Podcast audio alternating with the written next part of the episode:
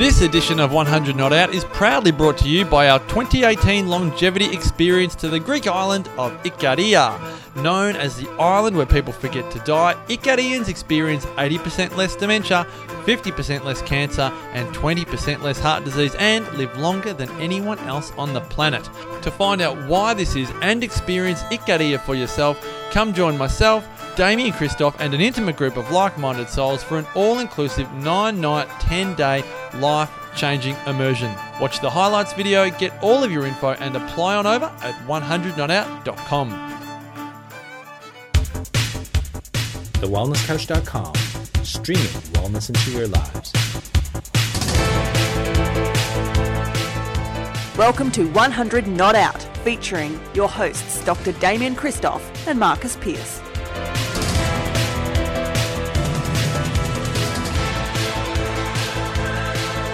Hello and welcome to one hundred Not Out, a weekly show dedicated to helping you master the art of aging well. My name is Marcus Pierce, and it gives me great pleasure to introduce the co-founder of The Wellness Couch and The Wellness Guys. He is the master of wellness. He is Doctor Damian Kristof. Hello, great man. Hello, Piercy. Thank you so much. Nice intro. You're speaking really fast, so we must have a lot to cover today. I'm excited. A lot I had to a peppermint cover. Tea, no coffee this morning, just a peppermint yeah. tea to spruce me up. I heard you sipping that before. Yeah, yeah I was wondering was what just, that was. Uh, it was music chai, to your almond. Ears, wasn't it? The uh, peppermint tea just, just drizzling uh, down your earlobe. Uh, no. The old mesomasticophonia thing, just kick it in like it was no good. Now, no before good. we go any further, we must mention that this episode of one hundred Not Out proudly brought to you by the one hundred Not Out Mediterranean Longevity Experience, June twenty-fifth to July fourth, twenty eighteen. Huh? On the Greek island of Ikaria, the island where people forget to die. For more information, to uh, check it out, go to one hundred not out dot com. Now, Damien. Yes, Marcus. You are the master of wellness. Oh, I don't and, know about um, that. Well, give it a go. Give it a nudge. And I've been reading a lot, as I've shared on a couple of recent episodes, the, the book that I'm reading at the moment, Mastery by Robert Greene. And one of the great chapters of the book is talking about the value of an apprenticeship. And in the old days, an apprenticeship was largely a seven-year gig, very low paid. And uh, oh, it was all about imagine getting, learning. Imagine getting a millennial to do seven years for free. Seven years, I tell you what. And it was, that's pretty much free, isn't it? Like, yep. Yeah, you would yeah. not get a millennial. It you was, wouldn't get many people. And this this apprenticeship uh, was it was thorough. By the time that apprentice was um, was uh, finished the apprenticeship, they were actually known as a master. So they master, were they were master well builders, master plumbers. That's all, right. All of that. They were they were so good at their trade, whatever it was, whether they were a bookbinder, a painter, a chef, whatever it was, a builder. Yes. And it got me thinking, and you and I have had some conversations, and I thought, you know what, let's make this off-air conversation an on-air one. Let's put it on an episode of one hundred Not Out. The value of an apprenticeship has largely been lost, which Robert Greene mentions in the book, that many people skip this phase um, mm. of their working life. And I thought to you, wise man, I know you feel strongly about this. What do we do in order to drive home the value of an apprenticeship to people? Let's share some of our own apprenticeship stories, and, and hopefully people listening here will feel inspired, if they haven't done one already, to embark on an apprenticeship in their own life. Oh, mate, I think, look, an apprenticeship's not just spending time doing, you know, the menial tasks, and but it's actually learning from the ground up. Like, it's learning everything, the simple stuff, the medium you know, mediumly challenging stuff, all the way through to the exceptionally challenging stuff, to then become masterful in the whole of what it is that you're doing.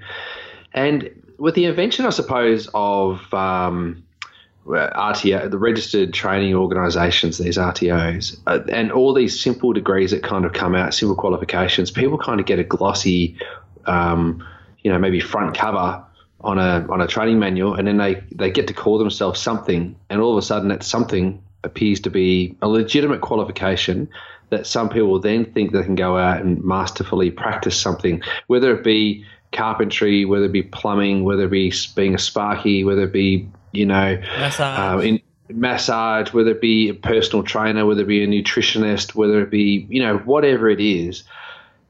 The absence of um, appropriate training, the absence of uh, that that the master teaching the student. The absence of that has eroded the quality of um, of, of what we get access to these days. And so, so often, you know, people are so surprised when they come across a master. They're surprised that they can actually do what they say they can do. They go, wow. You know, the other day, you know how I love my hairdresser, my, my barber. I said to him, I said to him, I come here because you're so good at it. I love the ceremony. I love the hot towels. I love that you wear like a Barbie uniform. I love, I love all of that. I love everything about it. And he goes, but this is just what we do. And I said, yeah, but not everyone does. He goes, yeah, but that means that they're not really barbers. He goes, they might know how to cut hair, but they might not know how to shave your neck, or they might not know, you know, what to do to prep, or what, you know, all the, you know, do your eyebrows, all the things, right, that you, that a barber would do, he does because he's a proper barber. You know what I mean? That's just his job. And so he said, it's really weird that people thank me for the service that they get because I think that I'm just doing my job.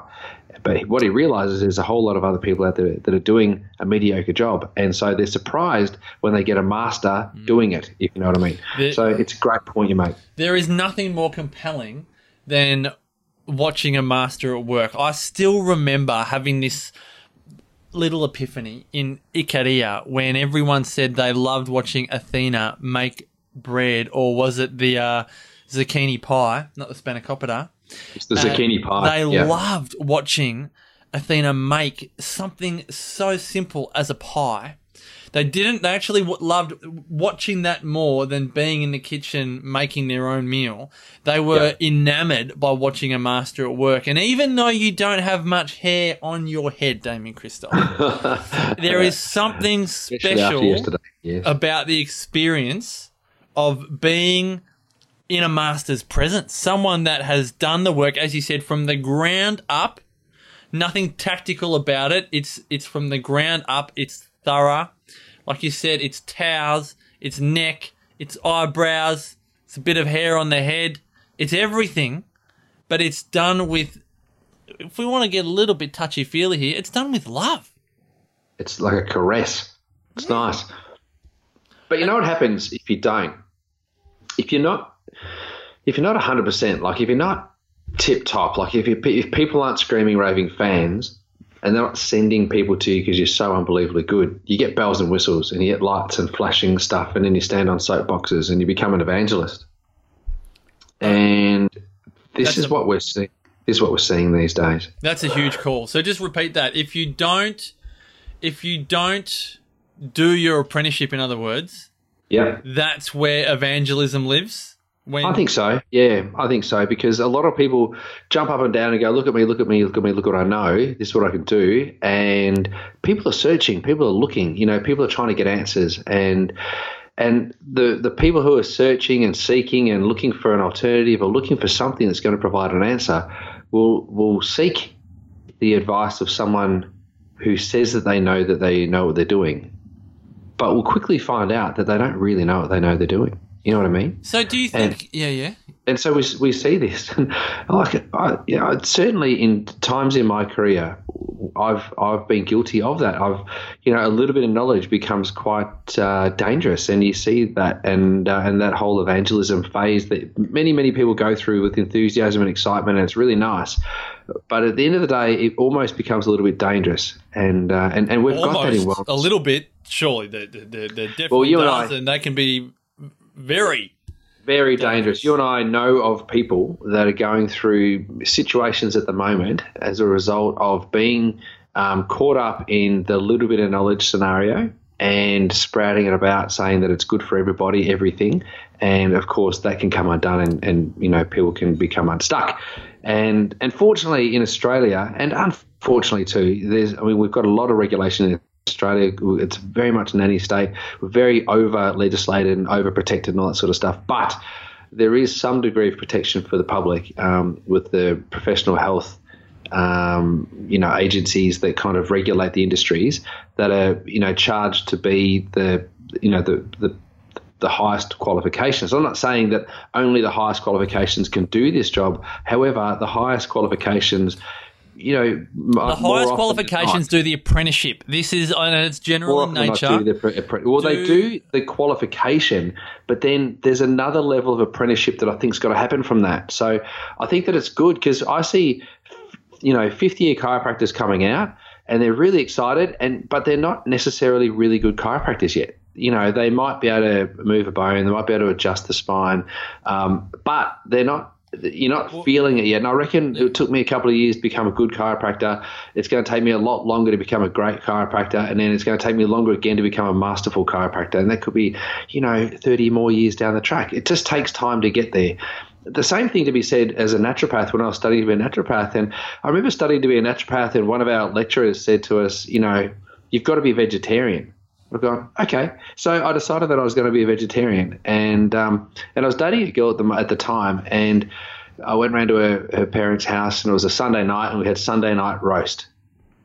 Now, I think I was in uh, first or second year of naturopathic school at the time, so I didn't really know a lot, but I had enough information to be dangerous. You know, all of a sudden, homeopathy could, could, could cure cancer. Were you evangelistic? And, oh, my gosh, it's embarrassing. So anyway, sitting at the dinner table, and I... and they're saying, would you like some meat? I said, no, thanks, I'm vegetarian. And they just looked at me like, I, I remember uh, Moores just dropping her, uh, her her gaze over the top of her glasses at me and just rolling her eyes. She was a nurse, and then went back to um, to go and, you know, serve dinner for everybody else. And then, you know, the dad, you know, my ex-girlfriend at the time's dad, uh, Bri, he's gone, I'm not using their real names, right? I'm just I'm throwing Moores at Brian there just because I just want to mix it up. Um, and he's looked at me and he's just like done a little smile and gone, hmm, this kind of thing, right? Hmm. And I've gone, well, can you smell the smell? Like the smell of the meat, you know, can you smell that? They're going, yeah, the smell is delicious. I've gone, well, that's the hormones from the lamb when it was stressed, and that's the adrenaline burning. And that's the smell you're smelling, because the lamb was so petrified that it was going to be killed. So, oh my gosh, seriously, right? It haunts me to this day that I, and I can still recall oh, that. Oh, I tell you what. Ago, twenty-something years ago. That, I, oh, that, that is awesome. That twenty-three. It's twenty-three years, twenty-three years ago. And so I was um, – it haunts me, that whole conversation. All of my girlfriend's brothers and sisters looked at me, and then they just got on with eating. And I was there eating five potatoes. Five potatoes on a plate of starving. Oh, but I think they felt, serve you right, Damo. Anyway, so it was, you know. Was it like the first oh, time you'd met them all? No, it would have been early in the piece. It was early oh, in the piece. Oh, wow. Anyway, so, you know, you can get on your high horse and you can say stupid things. Like, that's ridiculous. It's like when I watched um, that movie, What the Health? Yeah. And they said that eating an egg's like smoking five cigarettes. What a bunch, a bunch of freaking monkeys that would say something like that. Well, we and buy so, five dozen cigarettes, five dozen uh Uh, eggs for the Pierce family each week. So how many cigarettes are we smoking as a family? You, you guys are on death row, mate. I can't walk into your house, I'll be coughing and coughing and coughing. Uh. Oh, my gosh. Anyway, so here's the thing. Um, when you don't know enough, you say dumb things and you do stupid things. And, uh, and and that's all part and parcel with having some education but no experience. And I think what you're getting at and where you're reading about this mastery is that you've got to you've got to learn some stuff, but then you've got to develop some experience. And then it's at the experiential level, and you've you've had a few things that worked and a few things that didn't work, um, and then you can understand why things didn't work and then why things did work and how you can make the next opportunity do better things. It's that that's the apprenticeship. You know, the learning bit is that's the little that's bit just that one gets, stage. Yeah, that's that just, gets you good enough to get a ticket to get out there, and it should make you safe enough, but it doesn't make you good enough to be – you know, necessarily the expert. So it's years and years and years and years. And so seven years is great. But I recall apprenticeships, you know, only going for three years when I was, you know, in the eighties. Apprenticeships seemed to be a three or four year apprenticeship, but these days they're probably even less. And well, I, I think when you look at medicine, when you look at mainstream medicine, they do their undergraduate medical degree, Bachelor of Science. Then they go on to study um, medicine after that. And then they go and do hospital rounds. And so you get the junior doctors in the hospitals that do the internship. That's a they- really important part of the apprenticeship that I think, particularly in chiropractic, it's it's almost like, oh, I know there's parts of that course which have um, internships. Um, but yeah. That's a massive part of a, a quality apprenticeship, which is why I think seven years was, was the number in the days gone by, because a large chunk of that seven years was hands-on experience. I mean, I don't know about yeah. you, Damo, but I in my you know my journalism degree was three years, but I learnt more in one day of radio At a, at a real radio station than I did in three years of journalism. Like, oh, yeah, the value one hundred percent of hands-on is just yeah. exponentially greater than the book knowledge. one hundred percent. Like, the book knowledge just gets it gets the synapses cranky in the brain so that when you actually really have to apply it, you can formulate via algorithms what's supposed to happen. But what then really happens is that where the real learning actually takes place. So the challenge that I think, and I'd love your insight because you're much closer to this than, than I am, but just looking at afar, looking afar, you know, and I suppose I think of, you know, clients would come to me and say, I've just done this life coaching course, can you help me set it up? Or I've just done this, you know, health coach course, can you help me kind of, you know, turn it into a business and all the rest of it? And it's like, I, I want people to succeed. I, I don't, you know, one hundred percent want people to succeed. But you also want people to serve their apprenticeship. You want people, you don't want people to go out there. And one thing that I'm observing in social media, it's like whoever screams the loudest gets the most attention, particularly with, say, a, a documentary. It's like if you scream loud that, you know, an egg is like smoking five cigarettes, it's a little bit sad, but some people are going to listen. Um, oh, my gosh, so, so many people have listened. There's a lot of people making some really, I think, big errors in their lifestyle as a result of listening to evangelists. To evangelists. So, uh, That, yeah. So how do we help people like, and, and, and I say this with all the love in the world, like wonderful people, wonderful, well-meaning people that are not doing an apprenticeship, but they've got love in their hearts and they want to help the world. But the format or almost like the environment that they're in doesn't allow for an apprenticeship in, in, in, in the old school way. I mean, it can still be done a number of ways and, and it would be remiss of us not to kind of explain some of the apprenticeships that can be done. But, you know, what... What do you say to people that, that are kind of attempting to build a business off a, a short course career type thing? I think just be really careful. Like I think, you know, it's great to have um, a little piece of the map, but if you don't know the whole of the Melways, like if you don't know all of the territory or if your G P S battery's gone dead, then don't try and navigate everything. Like just know your limitations. Know what it is that you do know that you're really good at. If you've heard that something might be good for somebody, then find someone who's actually properly specialized or skilled in that particular area to refer to them. It's a far better thing. It's far more powerful for you and your business um, and for you and your career and you and, you know, your your community to be able to refer to someone who knows better than you do on how to do something. If you really desire to go down a specific pathway with your short course qualification, if you really want to do something and you really want to do it well, then go and do an apprenticeship. Go and work with someone in that field so that you can learn from them what it takes to actually get things right. So just because you've done your two years nutrition degree doesn't necessarily mean you can now go and start to manage diabetes. Just because you've done if your... if you were a doctor, two- you'd go and do an internship and follow the senior doctors around to see yeah. what they do with people that have diabetes, so to speak. Or same in, you know, in, in many other fields, you would you would observe the master for a long time before you went and did it yourself. I recall coming out as a chiropractic as a chiropractor from five years of chiropractic school. I, you know, I saw the most amount of people in my uh, undergraduate clinic environment. I, I think I, I did about you know twelve or thirteen hundred adjustments in that time, which is was a you know a really high number at the time, and uh, and it, more than anybody else in the, in my year level. And I got to my first job as a chiropractor, and I was like, oh, these are real people. What what, what do I do? And well, you know, robots in, in student clinic. Well, you just real knew that human beings, but paying you well, full fees. In your student clinic, what you actually had was um, a supervisor there explaining what you could do and what was a good approach. And, and then, you know, you would run a few ideas, you know, by them, and they'd say, yeah, that's a good idea. And then you'd do it. And um, and if it didn't work, you had the supervisor there to assist you to, you know, set up for the next thing, and then to, you know, do something else. And it was, it was, it was different, you know. So you go into your, you know, first associateship, and you're in your first associateship, and someone rocks up um, and tells you, you know, you can't bend forward, can't sit down, can't lie down, can't walk straight, um, bent over with a disc injury. And you're like, oh my gosh, how do I manage this? You know, what am I supposed to do when someone's actually really in pain?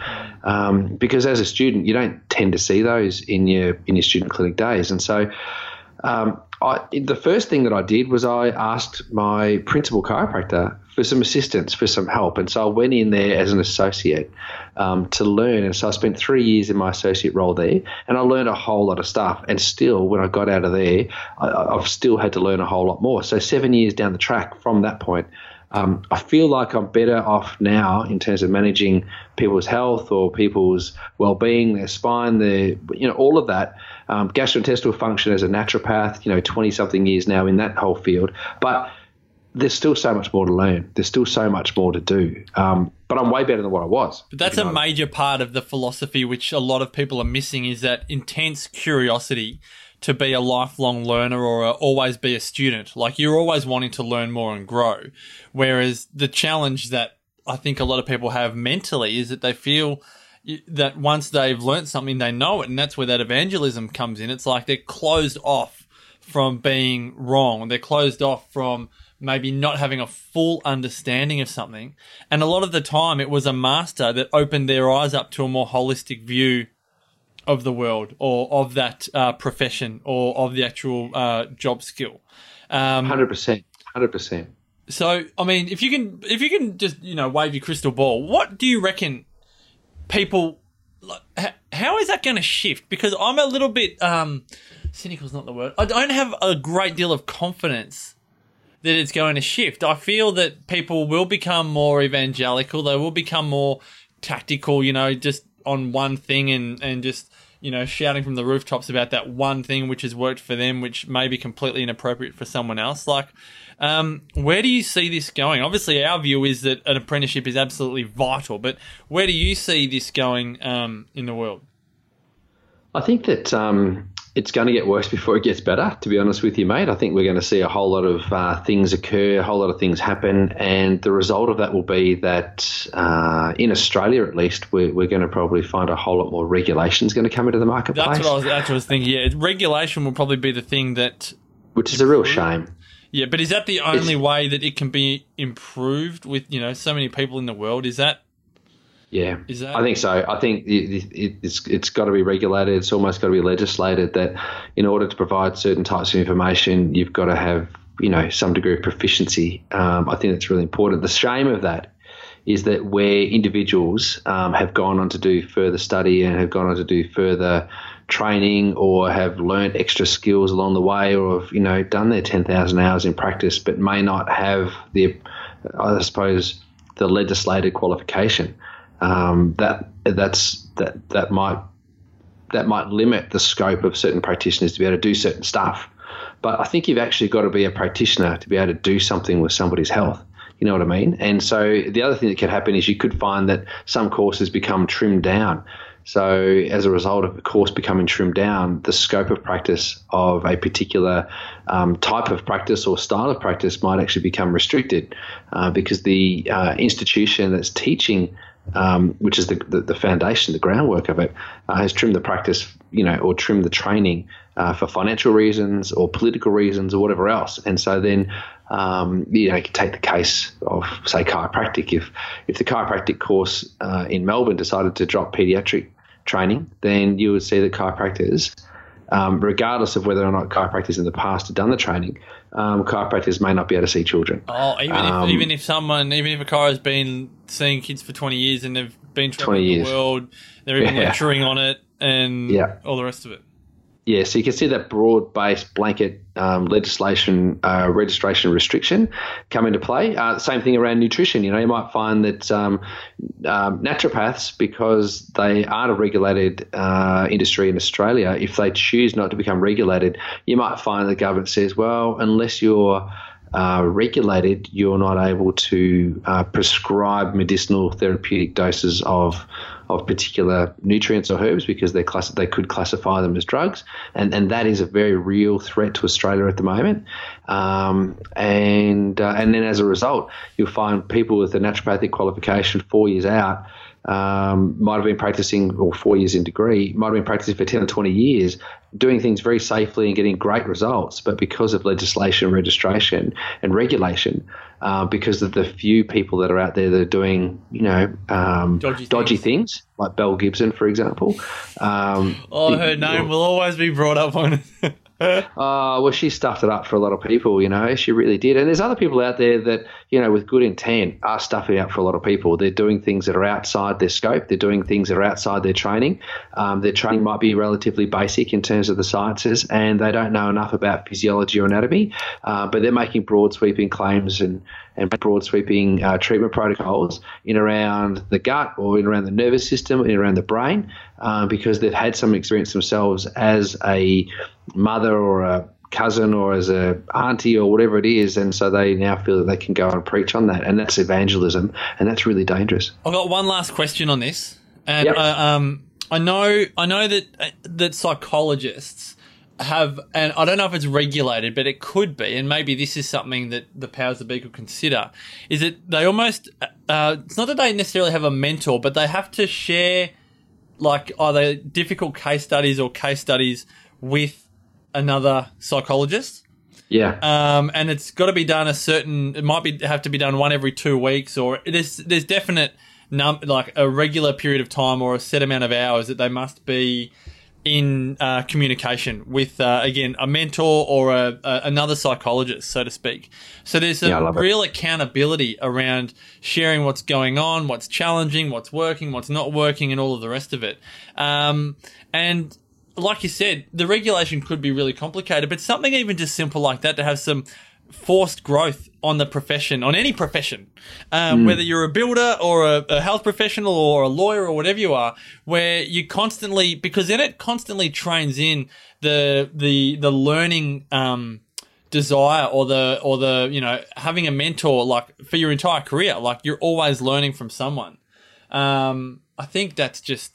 Um, invaluable, and I think, uh, yeah, as we've said a number of I times, think so too. people have, yeah. have lost that. But I think that's profession, like that's the association that's actually um, ensured that that actually takes place. That, yes. I don't think that's part of regulation or, re- or registration. It's actually to be a member of the association, you'd have to do that. Yeah. Um, and I think that's a really good thing because within the association, they're wanting to strengthen all other psychologists, you know, Correct. coming out into the profession, Correct. which is great. So it's yeah. a profession-driven self-regulation. Um, you know, set up. And I think that'd be great for naturopathy, it'd be great for chiropractic, it'd be great for osteopathy. I think it'd be great for anybody that's outside of the mainstream medical um, realm to have that opportunity to, uh, you know, have peer review or peer coaching uh, within their profession. Yeah, uh, good work. So would love to uh, know what you think about this episode, guys. There's so much to talk about. More than anything, obviously, our views are both on our own life experiences but on what we see around the world, that an apprenticeship is a valuable, absolutely valuable um, time well spent, particularly if you're in your career for the long haul. Um, we'd love to know your feedback. We'll pop a link to that book, Mastery by Robert Greene, in the show notes. Uh, for more info on Damo, head over to Damian Kristof dot com, myself, Marcus Pierce dot com dot a u. And uh, remember, go to the wellness couch dot com uh, to check out the entire range of podcasts available, including, congratulations, great man, the relaunched version of The Wellness Guys show. Until next week, continue to make the rest of your life the best of your life. We hope you enjoyed this edition of one hundred Not Out. Now, if you love this episode and you love longevity, then you are invited to join Damien and I at our twenty eighteen Longevity Experience on the Greek island of Ikaria. This is a nine-night, ten-day, all-inclusive immersion based at Thayer's Inn and Restaurant, TripAdvisor's number one place to be in Ikaria. Together, we'll be living the Icarian lifestyle, eating, moving, dancing, socializing, learning, and a whole lot more. This is a lifestyle that has eighty percent less dementia, fifty percent less cancer, twenty percent less heart disease, and the highest count of centenarians per capita in the world. They don't call it the island where people forget to die for nothing. To find out more and to apply, go to w w w dot one hundred not out dot com. Applications are processed on a first-in, first-served basis, so even if you aren't one hundred percent sure, your best bet is to fill out the application form. It is completely free to apply and only takes two minutes. We would love to have you there, so head over to one hundred not out dot com for all the info. Until next week, thanks again for your support, and may the rest of your life be the best of your life. This has been a production of the wellness couch dot com. Check us out on Facebook and join in the conversation on facebook.com forward slash The Wellness Couch. Subscribe to each show on iTunes and check us out on Twitter. The Wellness Couch, streaming wellness into your lives. Whilst The Wellness Couch presenter endeavor to provide accurate and helpful information to their listeners, these podcasts cannot take into account individual circumstances and are not intended to be a substitute for health and medical advice from a qualified health professional. You should always seek the advice of a qualified health professional before acting on any of the information provided by any of The Wellness Couch podcasts.